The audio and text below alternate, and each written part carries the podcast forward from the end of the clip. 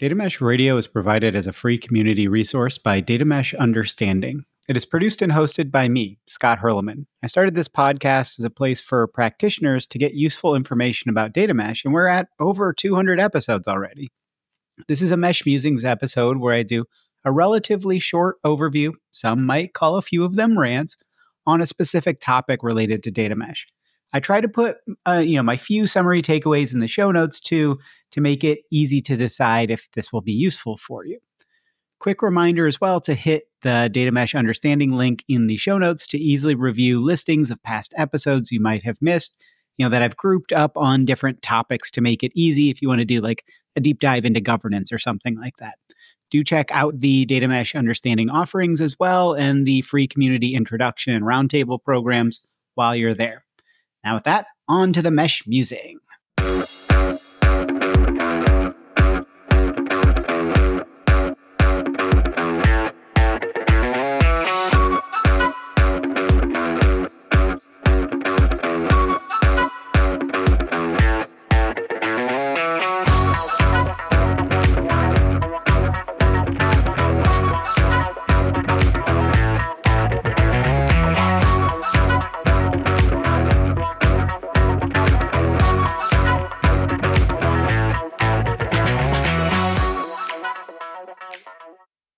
Episode 283 Selling Data Mesh to Your C Suite and Board, Mesh Musings number 58. So, my goal for this is to give you some talking points and a general approach to actually having this conversation with your C suite and your board. Adapt it to your style, but get people thinking. Also, buy in. I say this a lot, but buy in isn't a switch you flip. If you have ever played some annoying platformer video games, it's not about hitting the button once. It's about one of those button mashes where you have to hit it like 30 times very quickly. You have to think about that as well with with your buy-in. You're, it's not that you go in and you make an impassioned speech and it's Jerry Maguire, who's coming with me? Who's coming with me? It's not like that. You aren't going to win everyone over with some big declaration. You aren't going to win everyone over on the one speech. You have to keep pushing on this, but I'm going to give you kind of what I would give to kind of get that final push over. Um, and and you again, you have to show people the possible. So first off, I still go by the rule of data mesh in a slightly modified Fight Club. You know, don't talk data mesh at least when you don't need to talk data mesh. For most people outside of the data org, that you know, this isn't about doing data mesh. They simply don't care about the how, the why. That's why the, they have data leaders to take care of the specifics of the how. They want to talk to the why and maybe a high level picture of the what, but the how is in the weeds and they, they're not caring about that, right? Data mesh often gets too many conversations around data mesh get too far into that how. So I think this might be a month or two too late for some of you when thinking about your 2024 uh, business and data strategies. But if that's the case, you know, maybe start laying ground, groundwork now so you have it where everyone is frothing at the mouth for heading in this direction in 2025. I think you can also um, not have it have to be the key linchpin of your actual data strategy. So let's you know start with that vision.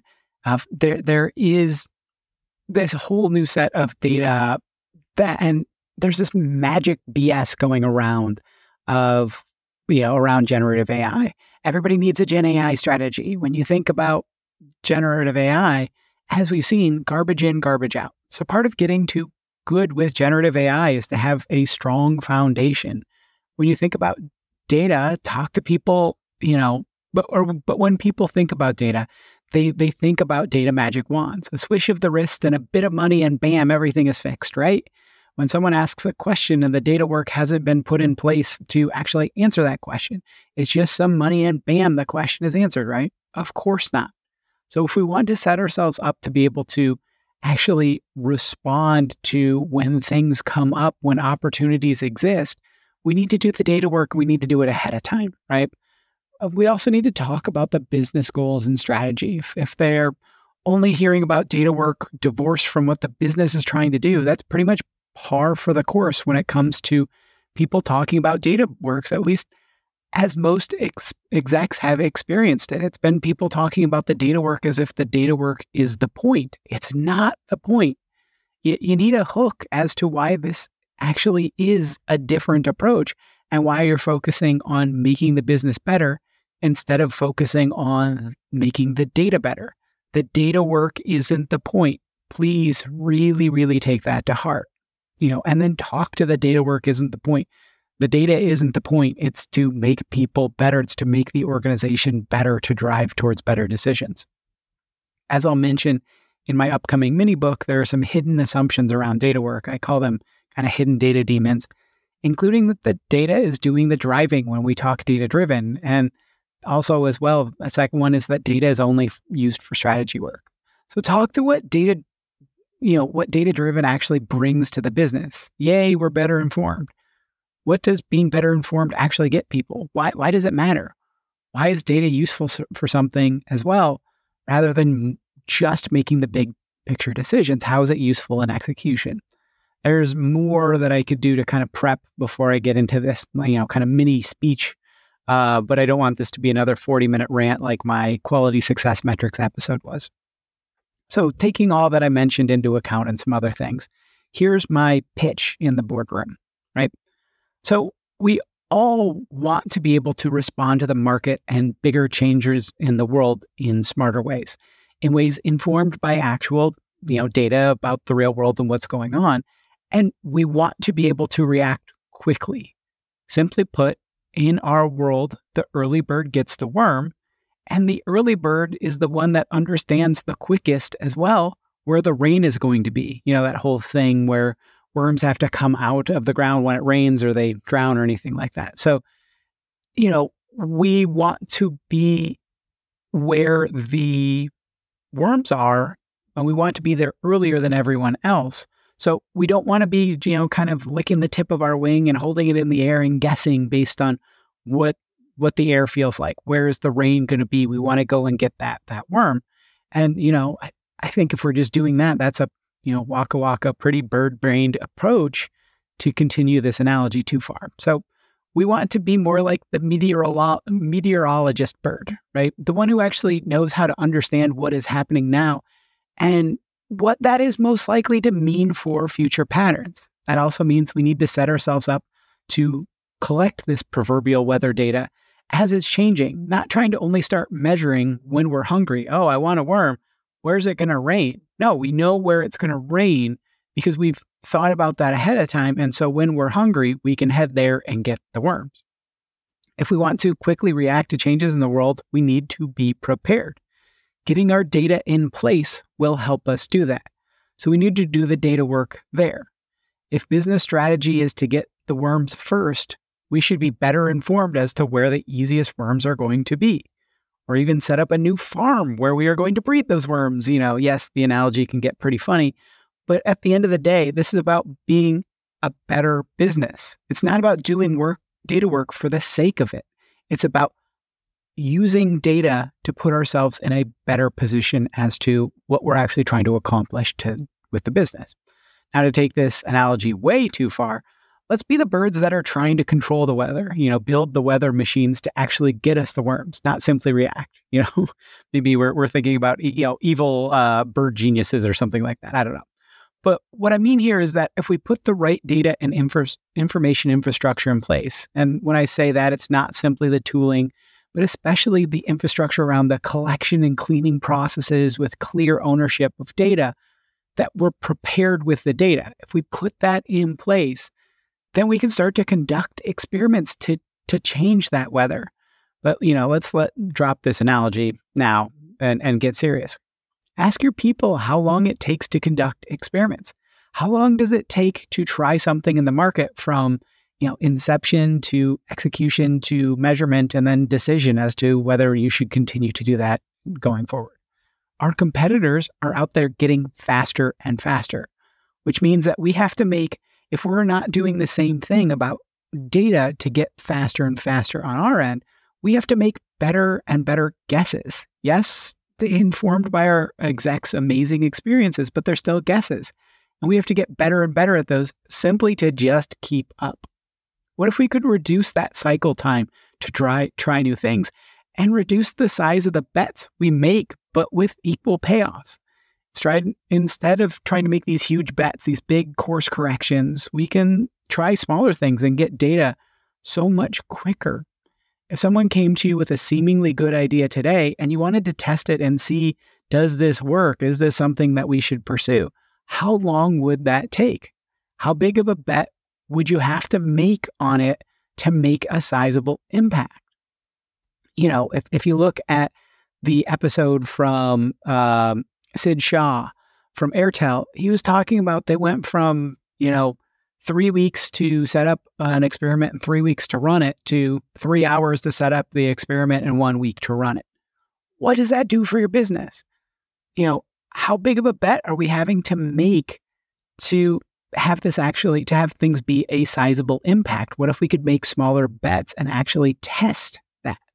You know, what if we could break this down into five smaller bets instead of one big bet and test all of them and see which of those actually work? two were big benefits, two were neutral, and one was a, a big detractor, right? Okay, well, we doubled the impact. Two net positive because we stopped doing that one that was a detractor versus we tried this big thing as as as one, those five smaller bets as one big bet. And we had, you know, the two positives and one negative. So it's one net negative versus two positives. And we can shut down the incremental work on the three of the five bets that we made that weren't good, right? we can think about how we actually approach these things much more scientifically. It's not just about reacting to data, it's about creating opportunities for us to be better, to win in the market.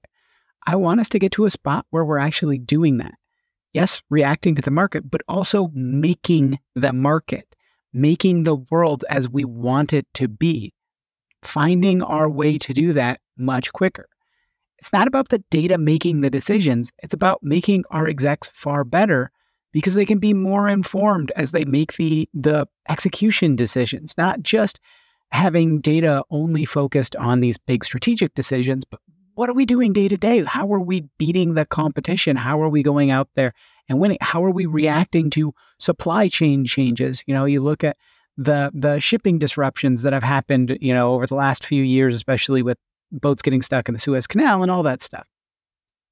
How much how much better could so many organizations be if they had seen that early or or you know when you started to see supply chain crunches, you know, you would have had toilet paper instead of having to wait in line for it or any of that that fun stuff. So now again, this isn't an overnight switch that we flip. It will take time. We have emerging approaches for doing this data work well, for integrating data into our data data decisioning, and how we we think about actually making that a a part of the way our our organization does business. It will take us time pushing this data ownership to those who actually know the data best. We have to make the effort to do that. It's not simply a matter of changing the owner name on a report, but there are ways where we can get a stronger picture at the local level within the organization at you know each line of business level and even sub lines of business levels and as well how all of our information at the organizational level fits together we can get better and better pictures of that. And we can get better pictures of the market with data that we can truly trust and then rely on so we use it. The whole point isn't the data it's the business outcomes. It's focusing on what matters to the business and being quick to understand and react. When they tell stories of people far in the future, you know, in sci fi and things like that, there's often this thing of some visual computer interface where someone has a bunch of data overlaid on their actual vision, you know, that kind of augmented reality. So there's extra information to deeper understand the world as it moves and it adjusts. We can get there. It's not, it's not going to be overnight, but it's something we can head toward we can have that picture of what's actually happening in the world instead of saying, okay, let's get all of our data and say what happened last quarter. No, we want to know what's happening now. What what do we need to be doing? What's happening with the world? And again, it's not overnight, but but we can head towards this, right? And many other organizations are, our competitors are. We don't set ourselves up to be pushed right? To be driven by the huge currents and data that that that data current is pushing, we will either be left behind because we're waiting on the shore, or, you know, we haven't set ourselves up to be in a boat that can handle the currents and we're just dragged by the data. Instead, we want to be driven by it. We want that to be an accelerant to us. We want that that push to be a positive instead of kind of disrupting what we're doing. So let's make ourselves that incredibly informed person from that future. And then lastly, when it comes to generative AI, simply put, you need very well managed data to really take advantage. We've, we've seen the examples of Chat GPT hallucinating and creating stuff like made up books or beat up people or all sorts of things. If we really want to do generative AI, we need very clean data that is, you know, closely and well owned. The best way to do that is by giving the data to the people who know it best and then giving them the capability to actually own it. We can be a powerhouse, but when you think about like an actual human powerhouse, a bodybuilder, they have to have a solid foundation. You don't just get to build only the the you know the biceps via the curls or anything like that. And we don't get to skip leg day, right? We have to build a solid foundation. So let's build out those capabilities to drive forward. At the end of the day, we need to put out data people will rely on. We need to do a lot of work to put that in place. The general industry approach to data just hasn't been scaling. And if we want to be quick and nimble, we have to do the work. We have to put the data in place. We can be doing a lot around our execution when it comes to data. Our data can help us make better execution decisions. We need quality data that people trust and that focuses on what we care about. So let's get to it. It will be a harder journey than it sounds, but let's go get us all those those tasty tasty worms. So that's the end of my board pitch. You know, I obviously augment it based on who's in the room, but I think you can you can find visceral analogies and and you know, you can take examples from past episodes and really just literally say this company is doing it this this way because and this is what it's gotten them. This company is doing it this way, and this is what it's gotten them. This company is doing it this way, and this is what it's gotten them. You just constantly can put that in front of people. And, you know, look at the pitch. I never said data mesh once. So let's wrap this, this mesh musing up. Bullet points talk to the business strategy important. Data is there to make things better for the business. What could be what could being better informed mean for your business, for your execs? How could they be making better decisions? When people ask about the strategy, that is when you can mention data mesh. It isn't about doing data mesh, but you also aren't inventing this concept whole cloth, right? Hundreds to thousands of organizations are already on the data mesh journey. But data mesh is not some magic phrase. It is a it is merely a framing for doing data better at scale. Think of the first hidden data demon from my upcoming mini book. This is about getting to data driven, not being data dragged. This is about being better. Eh, this is about better equipping the people you thought were good enough to hire for their expertise and making them even better. Right? The data isn't the one that making the decision, but we can we can this can be wind in their sails. Think of the second hidden data demon. Data isn't only about strategic decisions you know, doing data mesh, this gets us in into a place where we can make better day-to-day execution decisions too, and we can actually execute on these, uh, you know, tests and trials and figure out what works. These experiments. Zhamak has talked about experiments from the beginning, and then finally, we don't get to skip leg day. I originally typed leg data, and maybe that's what we call the foundations. You build a solid base by not skipping leg day. We have to start with those foundations. We can't just jump to generative AI straight out of the gate. Hopefully, that was a useful mesh musing for you. Please do rate and review the podcast. It really does help. And if you'd like to get in touch and see how I can be helpful to you, check out the show notes. I'm pretty easy to find. As I mentioned, there are some great free programs in addition to some very affordable things around implementer intros and roundtables on the Data Mesh Understanding website. As always, if you have suggestions for guests or topics, please do get in touch. Have a wonderful rest of your day. And with that, now on to the funky outro music.